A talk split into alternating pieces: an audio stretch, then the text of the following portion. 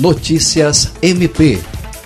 O Ministério Público do Estado do Acre, por meio da Promotoria de Justiça do Controle Externo da Atividade Policial, obteve a condenação do policial penal FCSC lotado no presídio Francisco de Oliveira Conde, em Rio Branco. Em 2016, ele foi denunciado por improbidade administrativa por transportar materiais ilícitos para o interior da unidade.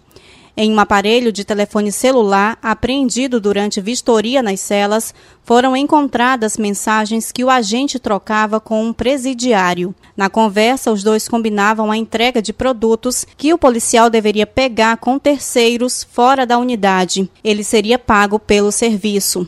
A sentença foi proferida pela juíza Zenaí Ferreira Bueno, titular da segunda vara da Fazenda Pública da comarca de Rio Branco, que condenou o policial penal à perda da função, suspensão dos direitos políticos por três anos, proibição de contratar com o poder público também por três anos, mais pagamento de multa no valor correspondente à remuneração recebida à época dos fatos. Na esfera criminal, o agente foi denunciado pelo MPAC e condenado a dois anos e oito meses de reclusão por corrupção passiva. Kelly Souza, Agência de Notícias do Ministério Público do Estado do Acre.